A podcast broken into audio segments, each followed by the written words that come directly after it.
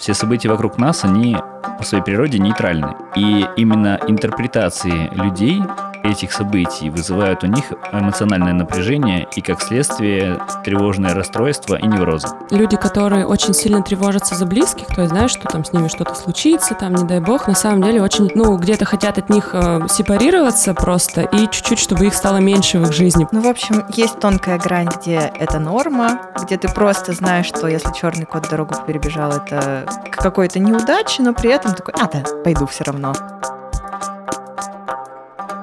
Всем привет! Привет, с вами Лена и Наташа. И это наш очередной выпуск подкаста под названием «Аксолотль». Мы взяли небольшой перерыв, чтобы выйти к вам, да не одни, а с приглашенным гостем. И сегодня с нами будет разговаривать Артем. Артем — это психолог, который специализируется на коррекции тревожно-фобических расстройств, поэтому тему, наверное, озвучит он сам нам и поздоровается со всеми вами. Всем привет, меня зовут Артем. Да, сегодня хотелось бы поговорить о современных неврозах, потому что современный темп жизни диктует определенные идеалы, определенные цели, которые заставляют людей особо эмоционально переживать события вокруг. И, как мы знаем, по-хорошему, все события вокруг нас, они по своей природе нейтральны. И именно интерпретации людей этих событий вызывают у них эмоциональное напряжение и, как следствие, тревожное расстройство и неврозы. То есть ты хочешь сказать, что человек, который стремится к чему-либо в своей жизни, сам придает э, негативную окраску, например, к своей цели. В случае, если он не добивается успеха, это связано как-то с э, тем, о чем ты хочешь с нами поговорить? Да, но только если этот человек интерпретирует свои провалы, так скажем, катастрофизированно. Потому что а, не кто-то может сказать, да, я сделал ошибку, да, у меня не получилось, и такое бывает, это нормально. Но для некоторых это большой крах и большая катастрофа, потому что он для себя не может допустить такого исхода. А в основе невроза лежит тревога? Точнее, в, в основе ли каждого невроза лежит тревога?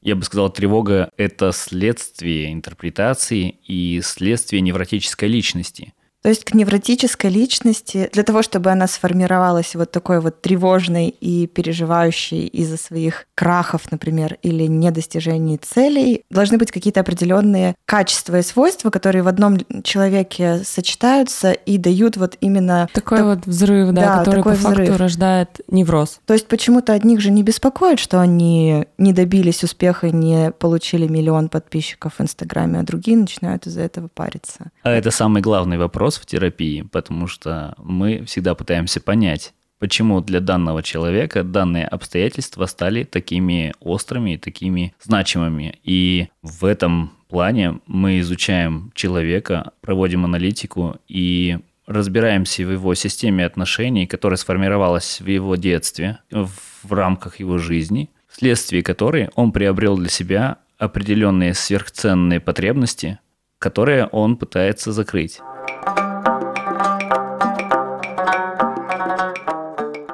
Есть, если вернуться к сути, давай вообще рассмотрим, что такое невроз.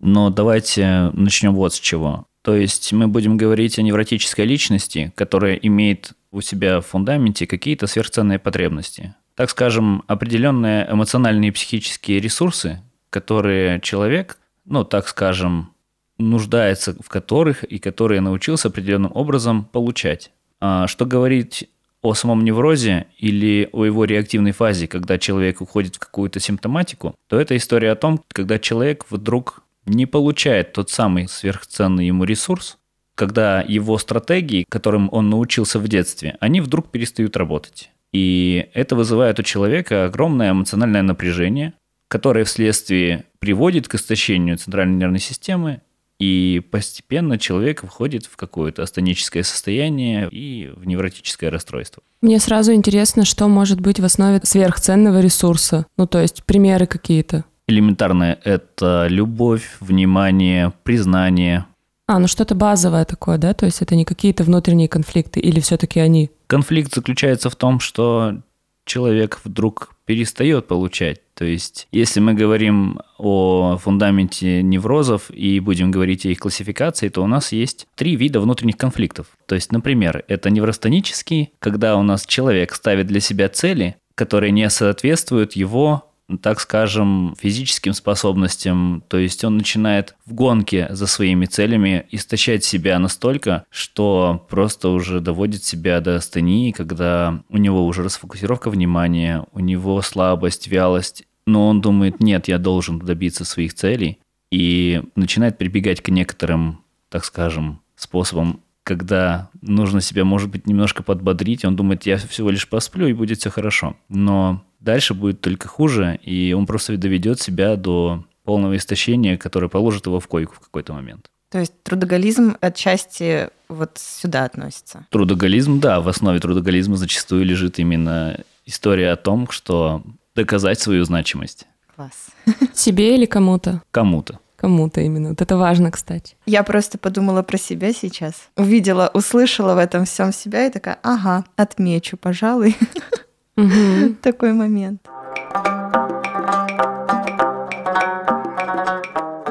Но если переходить дальше, у нас есть еще внутриличностный конфликт истерический. А история это идея этого конфликта в том, что человек требует от окружающих достаточно много, но при этом низкая критика себе. То есть идея в том, что я хочу, чтобы вы мне дали то и то и то, но при этом ну, к себе, так скажем, требовательность такая пониженная. Это вот. еще история про ожидания, да, то есть от других. Э, конечно, конечно. То есть это все должествование, мне должны, ты мне должен. Это вся история про то, что, опять же, человек борется за ресурс внимания и любви. То есть, опять же, формируется он, ну, так скажем, может быть, два варианта в фундаменте. Это либо, если в детстве ребенок недополучал какое-то, недополучал любовь, недополучал внимание, и у него возникает вот такая сверхценная потребность. Мне так этого не хватило, что мне так это нужно сейчас, дайте мне. Либо ситуация наоборот, когда, например, девочка получала достаточно много внимания от отца, и она настолько к этому привыкла, она привыкла, что мужчина дает ей внимание и любовь. И когда она вырастает, она начинает отношения, но там она не получает того, к чему она привыкла, она начинает это требовать. Дайте мне, пожалуйста, то, к чему я привыкла. Это похоже, знаете, на что, когда люди пишут отзывы негативные вот э, про отель, про какую-то такую историю, да, что там вы должны вот это, вы должны вот то, по факту я получаю какую-то фигню, то есть, да, и где-то вот с агрессией это потом э, транслирую. Или похоже на историю про девушек в отношениях, да, которые требуют от своих мужчин вот эти вот принцесски, да, которые, то есть там, Подари я сижу здесь, а ты должен утро. это, да, ну вот какую-то такую фигню. Я недавно об этом говорил у себя в Инстаграме, но тоже с точки зрения зрения именно сервиса. Я говорил о том, что сервис в кафе и ресторанах – это всегда история, так скажем, права ресторанов. То есть они дают то, что хотят и то, что могут. Так Но, же, как и в отношениях. Конечно, да. Я об этом тоже обратил внимание, что в отношениях все то же самое. Но некоторые гости приходят и говорят, вы должны мне дать определенный уровень сервиса. Да, но на основании чего вы так решили? Ваших завышенных ожиданий. Это ваши ожидания и ваши проблемы. То есть это вот все немножечко истерический тип конфликта внутреннего. Да, да, да. Так, с этими двумя мы разобрались. Давай тогда расскажем про третий тип. Третий тип, он самый интересный и самый сложный, называется обсессивно-психостонический тип внутреннего конфликта. И я начну, наверное, с того, как он развивается. То есть идея его в том, что я хочу, но я не могу себе этого позволить. То есть это человек, который в детстве воспитывался а, определенными рамками, шаблонами и инструкциями. Ему всегда говорили, вот так ты будешь хорошим, а так ты будешь плохим. Вот так можно и так нельзя. И это всегда транслировалось. И человек настолько привыкает мыслить в таких вот рамках, как можно и как нельзя, что когда он вырастает, и у него возникают определенные мысли, определенные желания, он начинает их цензурить и говорить, нет, нет, этого нельзя, я не могу себе этого позволить, и это становится некоторой навязчивостью. То есть э, этот тип внутреннего конфликта, он еще называется невроз навязчивых состояний, то есть к ним же относится обсессивно-компульсивное расстройство.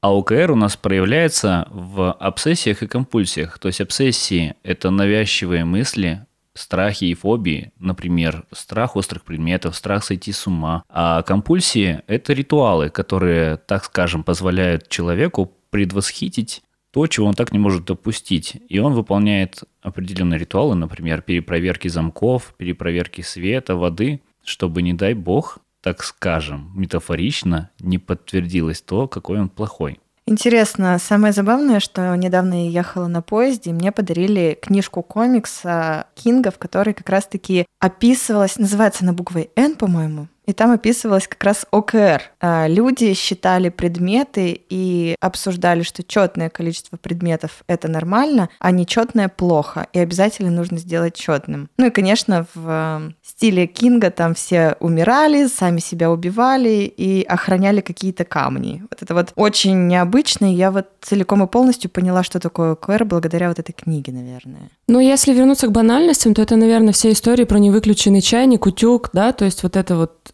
тема, когда ты возвращаешься домой и постоянно перепроверяешь. Вообще вот эти ребята, э, обсессии и компульсии, да, они же вместе все время двигаются? Не всегда вместе, иногда быть, могут быть просто навязчивые мысли и все. А, то есть может быть просто отдельно какие-то странные ритуалы у человека, а отдельно может быть какие-то навязчивые состояния, типа вот там страхи, чего ты сказал. Сойти с ума. Ритуалы в любом случае будут только если будут навязчивые мысли. То есть могут быть только навязчивые мысли, и могут к ним еще присоединяться ритуалы.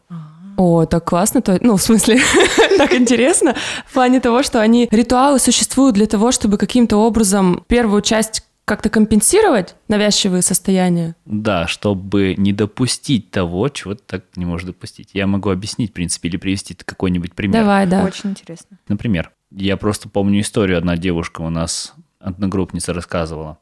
Она была в сложных отношениях со своим парнем, и она не могла принять решение, что она хочет уйти. Она не могла себе допустить такого, что я уйду, потому что для нее это, так скажем, недопустимо принципиально. И она однажды поехала в метро и села в третий вагон, у нее была розовая тетрадка, и у нее в тот день сложился окей. Она почему-то для себя решила, что именно этот ритуал ей нужно выполнять для того, чтобы День сложился хорошо, и поэтому после этого она каждый раз ездила в метро только на третьем вагоне и с розовой тетрадкой. Ну вот мы сидим, все улыбаемся, но на самом деле мне кажется, что у каждого из нас какая-нибудь вот такая вот э, фигня даже с детства проявлялась, когда, помните, вот, ну не знаю, было ли у вас, у меня точно было, может, у меня просто ОКР с детства, когда ты там загадал, например, что вот если сейчас вот этот вот листик там упадет последним, ну, например, из тех, кто вот идет или капелька на окне, вот я играла сама с собой в такие игры, то там что-то интересное случится. Не было у вас такого? У меня было, если правой ногой запнешься, то вот. все будет хорошо. Если левой, надо обязательно там по дереву постучать, иначе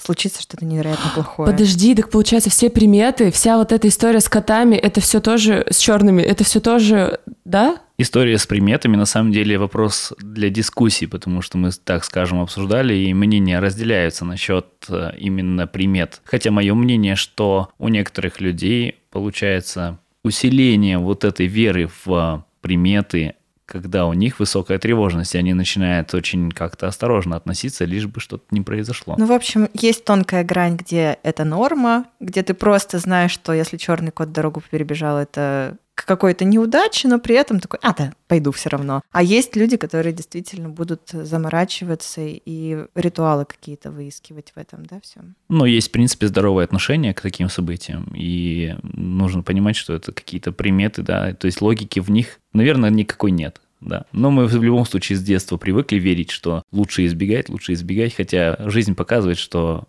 на самом деле все это не страшно. Но есть, конечно, случаи, когда это, так скажем, например, те же перепроверки, они начинают мешать жить нормально. То есть человек просто не может уйти из дома, не выключив утюг, он начинает снимать его на телефон. И даже выходя из дома и в такси, он смотрит видео и сам себе не верит, потому что он думает, а вдруг, ну, вдруг мне кажется. Угу. Мне пришло в голову немного вообще другое сейчас. Получается, правильно я думаю или нет, что, в принципе, супер тревожному человеку нужна постоянно какая-то опора. То есть, если он в себе ее найти не может, то это же тоже вопрос можно и веры здесь поднять. То есть, ему нужна какая-то вера во что-то, вот как вера в Бога, я не знаю, там, вера в, ну, какие-то нетрадиционные, да, еще, нетрадиционную медицину, например. Ну, вот какие-то такие аспекты не для каждого имеющие значение. Я скажу так, что если ты ОКРщику дашь религию, он в нее хорошо впишется, потому что там дают инструкцию как нигде. Как вот. хорошо и как плохо. Да. Но я могу сказать так, что истинно верующие люди, они никогда неврозами не болеют, потому что это определенная философия и определенная, так скажем, ну, такая концепция, которая, да, создает определенные правила жизни, да. Вот. Но для ОКРщика и тревожного человека, который интерпретирует для себя события определенным образом, это будет очень опасная штука. Ну тогда какой вариант остается у подобного типа людей? Что, что им поможет? К чему им нужно прийти вообще? Вообще в терапии клиентов, которые приходят с обсессивно-компульсивными расстройствами, это история о том, чтобы они переставали подавлять себя и свои желания, чтобы они позволяли себе даже мыслить о том, чего они так боятся. То есть э, некоторые умудряются зацензурить даже свои мысли. То есть, например, страх острых предметов угу. возникает тогда, когда у человека появляется вот какая-то вот навязчивая мысль. Нож ну, так скажем, давайте я даже приведу пример лучше. То есть, опять же, девушка в сложных отношениях э, с мужчиной, и она не может из них выйти, и у нее, у них есть ребенок. И для нее ребенок метафорично – это связь ее и мужа. И у нее вдруг возникает навязчивая мысль, а не взять ли мне нож и не зарезать ли ребенка? И такое бывает, да. И ее эта мысль настолько пугает, она говорит, нет, я не могу допустить такого, не думая об этом. И, естественно, начинает думать еще больше. И вот та самая навязчивая мысль, от которой она не может избавиться. Потому что другой здоровый человек сказал бы, ну да, окей, какая глупая мысль, и ладно.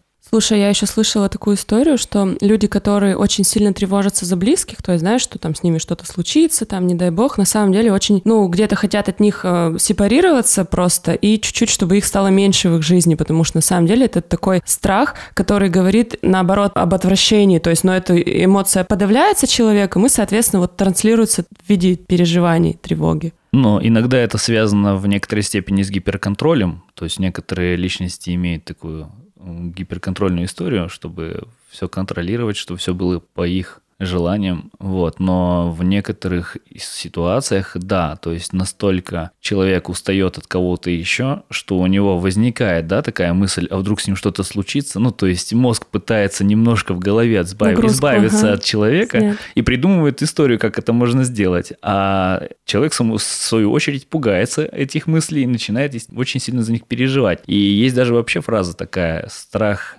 жизни равно страх смерти. И наоборот, да. что страх смерти – это страх жизни. Да, да, да. да. Артем, слушай, а вот люди вообще сами осознают, что у них есть какая-то проблема, что вот ключом они закрывают по пять раз перепроверяют, едут, смотрят на эти видосы, где выключенный утюг, не верят? Или они думают, что это все так живут? Но они явно понимают, что что-то не так, но другой вопрос, в чем причина и почему они делают именно определенным образом, далеко не всегда есть четкое понимание. И в этом есть роль психотерапии в том, чтобы для человека, во-первых, выяснить и прояснить вот эту всю цепочку и причинно-следственную связь развития его невроза и выяснение то, каким образом он интерпретирует и мыслит.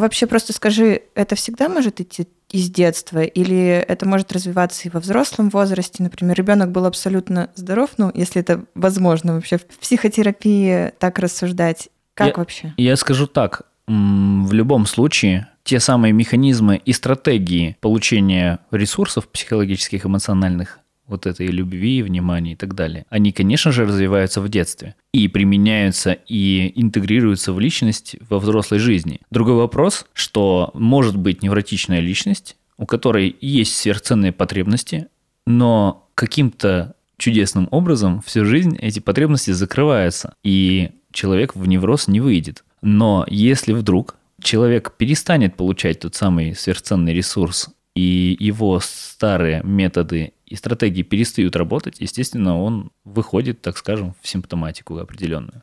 В общем, просто это складывается ряд факторов каких-то, и причинно-следственная связь тебя приводит вот к такому вот состоянию.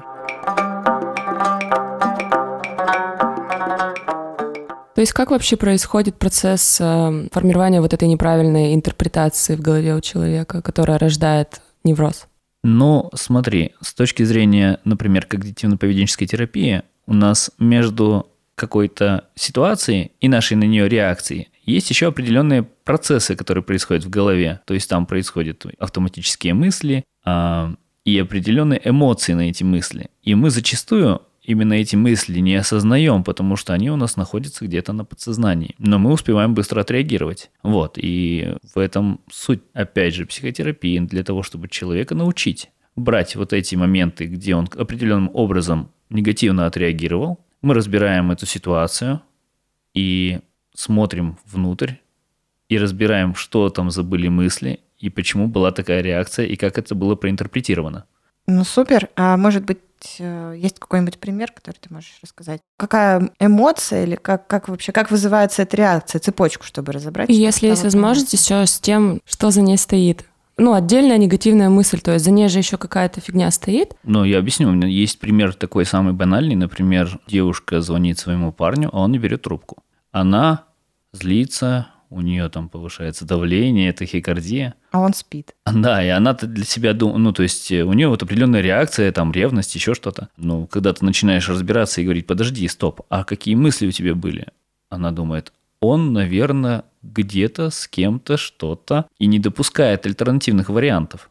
Угу. Вот, и, соответственно, у нее в голове там он где-то с кем-то что-то, и я не могу допустить, чтобы он был там потому что это там для меня каким-то образом плохо или это что-то подтверждает. Вот. Но и мы учим, так скажем, смотреть со стороны и понимать, что могут быть альтернативные варианты. Возможно, он спит, возможно, у него сел телефон, возможно, его украли, возможно, он сломался, возможно, то, возможно, все. Но даже если он действительно где-то с кем-то что-то, то что для тебя это значит и почему для тебя это так травматично? Вот, то есть получается, любой предмет, он выглядит как частность, но если в него копнуть э, в этот пример чуть глубже, получается, что это история про что-то, которое родилось в тебе еще, ну, сформировалось давно, то есть это что-то общая тревожность какая-то, да, это из детства идет или откуда это вообще развивается? Я скажу, что это просто привычка думать определенным образом. То есть это просто развитые рефлексы мыслительные. Вот. То есть э, человек просто привыкает думать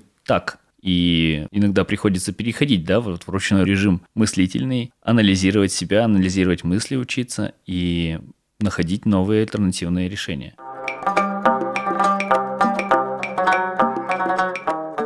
Можно тогда спросить у тебя, наверное, каким образом, только уже более так эм, точечно, что ли. Какие вообще есть примеры, как психотерапия может э, облегчить, ну, вот такие вот состояния? Точнее, какие методики, может быть, используются? Ну, ты сказал, что ты КПТ не очень любишь. Что для тебя наиболее? Так, давайте раз, разбираем, что такое КПТ. У нас не все знают. КПТ – это когнитивно-поведенческая терапия. Спасибо. Вот. А почему она мне не нравится? Потому что она достаточно регламентирована, достаточно такая, имеет в себе определенную структуру самой сессии, определенные задачи и четкий вектор. Вот. А я, как человек, который правила любит нарушать, для меня больше предпочтительно, так скажем, свободное общение и такая больше ну, просто свободный, открытый диалог, где мы просто разбираемся с человеком, общаемся и собираем его анамнез жизни, чтобы понять, так скажем, где мы должны ослабить, где мы должны подкрутить, чтобы ему стало лучше, спокойнее и чтобы качество его жизни повышалось. То есть это не как в сериале «Триггер», да, где он просто там каким-то коренным образом берет и за одну встречу, за один сеанс просто там ставит человека в крайне неудобное положение, страшное для него положение, решает вопрос таким образом. Такие Нет, радикальные да? меры тоже бывают. А ты как считаешь, они действенны вообще? Конечно, действенны, смотря в какой ситуации. Ну, то есть, э, главное, чтобы человек не ушел в сопротивление. Ну, вот, например, если мы говорим про фобии, социофобию, аэрофобию, да, то есть все фобии всегда лечатся только Окружение. поведенчески только помещением в себя в ту самую ситуацию, которую ты так боишься. Слушай, ну я вот так тебе скажу, я дико боюсь змей. Вот, как это, серпентофобия или как она там называется? Однажды я оказалась в ситуации, то есть, эм, где я была в комнате, которая была, ну, просто заставлена клетками со змеями. Там, я не знаю, около 180 видов разных, причем самых ядовитых змей находилось. Я не могу сказать, что после этой ситуации я перестала их бояться, причем меня туда направили как бы типа специально, знаешь, посмотреть, что со мной будет, вроде как, чтобы я преодолела этот страх. Я вышла оттуда с абсолютно с той же неприязнью к змеям, потому что на самом деле змеи тут вообще ни при чем, потому что под этим страхом, в общем-то, сидит э, больше страх именно неопределенности и как раз-таки потери контроля. Вот, то есть как бы, возможно, бывают такие ситуации, когда при попытке разрешить вопрос какой-то фобией ты просто решаешь не ту проблему. Но смотря, конечно, какая фобия, потому что есть, конечно, какие-то локальные фобии изолированные, и некоторые из них связаны все-таки с определенным событием в жизни, одним единственным, да, в котором ты интерпретировал то событие, вот как, например, змеи, да. Я не знаю, насколько можно связать тут э, с недоверием к себе.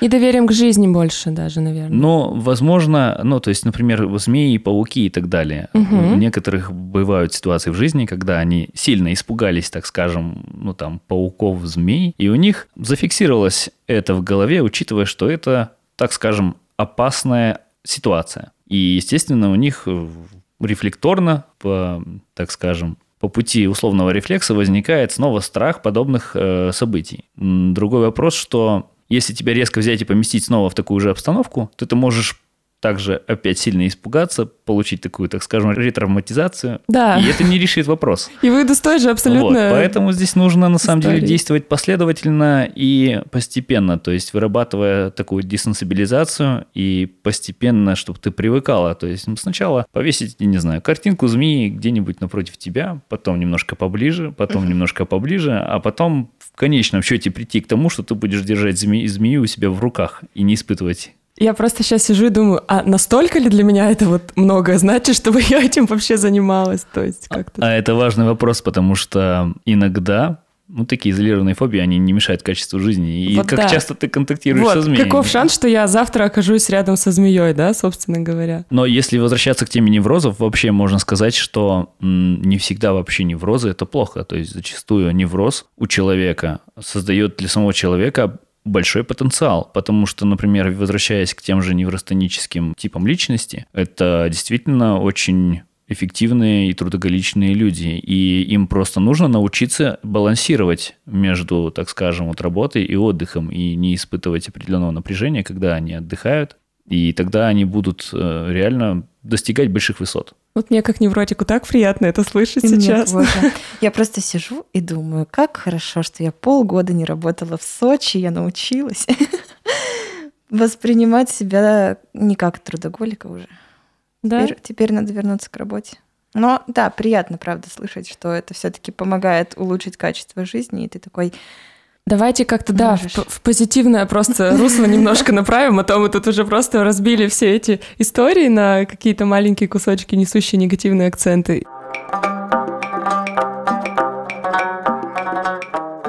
Давай перейдем, может быть, к каким-то вариантам, как мы можем себе помочь в таких ситуациях, если мы уже поняли, что, ну, кроме того, что мы пойдем в психотерапию, или только так можно решить этот вопрос? Смотря, конечно, какая ситуация и насколько она острая. Ну вот, например, давайте перейдем к такой истории, как панические атаки, учитывая, что это является некоторой составляющей зачастую тревожных расстройств. Вот, то есть э, это вопрос такого плана. Панические атаки в своей сути – это испуг своей собственной вегетативной нервной системы который вследствие длительного эмоционального напряжения истощается и возникает дисфункция.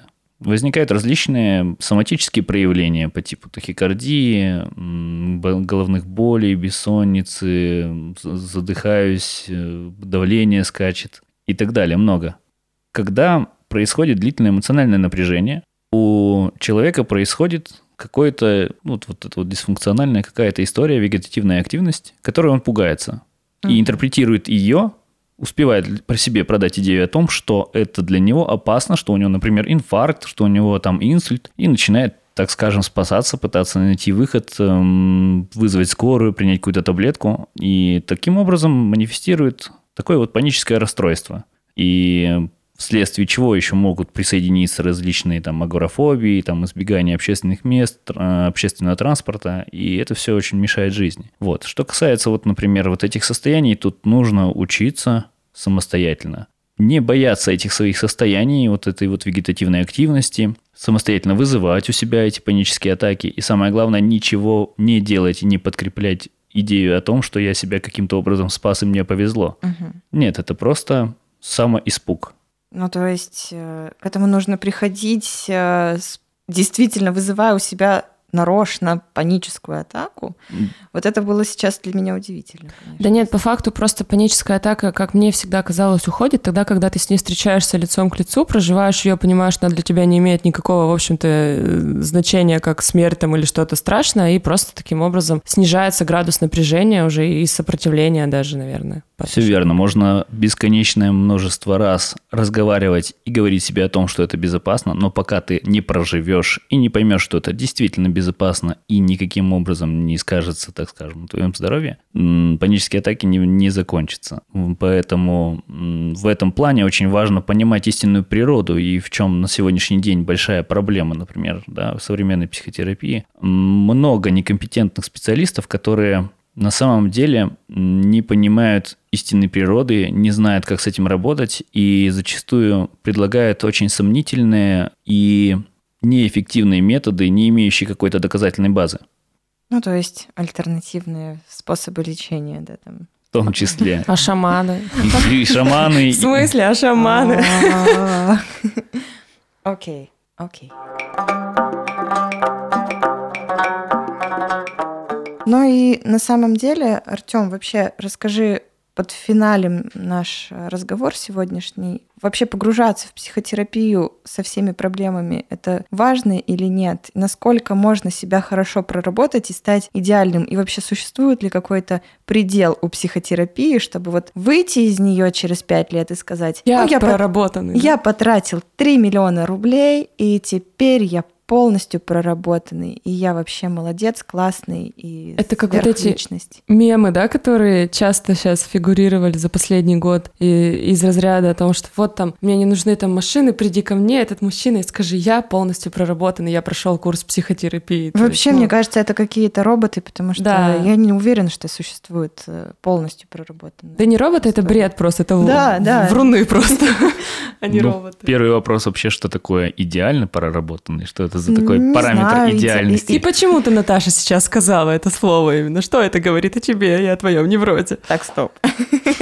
Ага. Да, ну а вообще, если говорить о психотерапии, все-таки, конечно, имеет смысл, особенно для тех состояний, острых состояний, да, некоторых, которым острых состояний людей, которым эти состояния мешают жить и понижают качество жизни, то, конечно, нужно разбираться в причинах появления, откуда и почему. И, естественно, работать именно над причиной возникновения невротического расстройства, а не над какими-то там симптомами. Угу. Вот. А в любом случае, когда ты в какой-то степени начинаешь понимать и начинаешь себя корректировать, и в этом, в принципе, сама идея в том, что нужно просто где-то подтянуть, где-то ослабить и адаптировать этого человека его особенностям личности, потому что привести к какому-то идеальному человеку это не имеет никакого смысла и никакой возможности. Потому что у нас каждый индивидуален, у каждого свои навыки, свои стратегии защитные, которые на самом деле личность эту сохраняют и позволяют ему жить, э, ну так скажем, не разрушаясь. Вот. А так, чтобы мы смогли искоренить из личности все те механизмы и все те стратегии, которые он приобрел в детстве, ну это просто невозможно.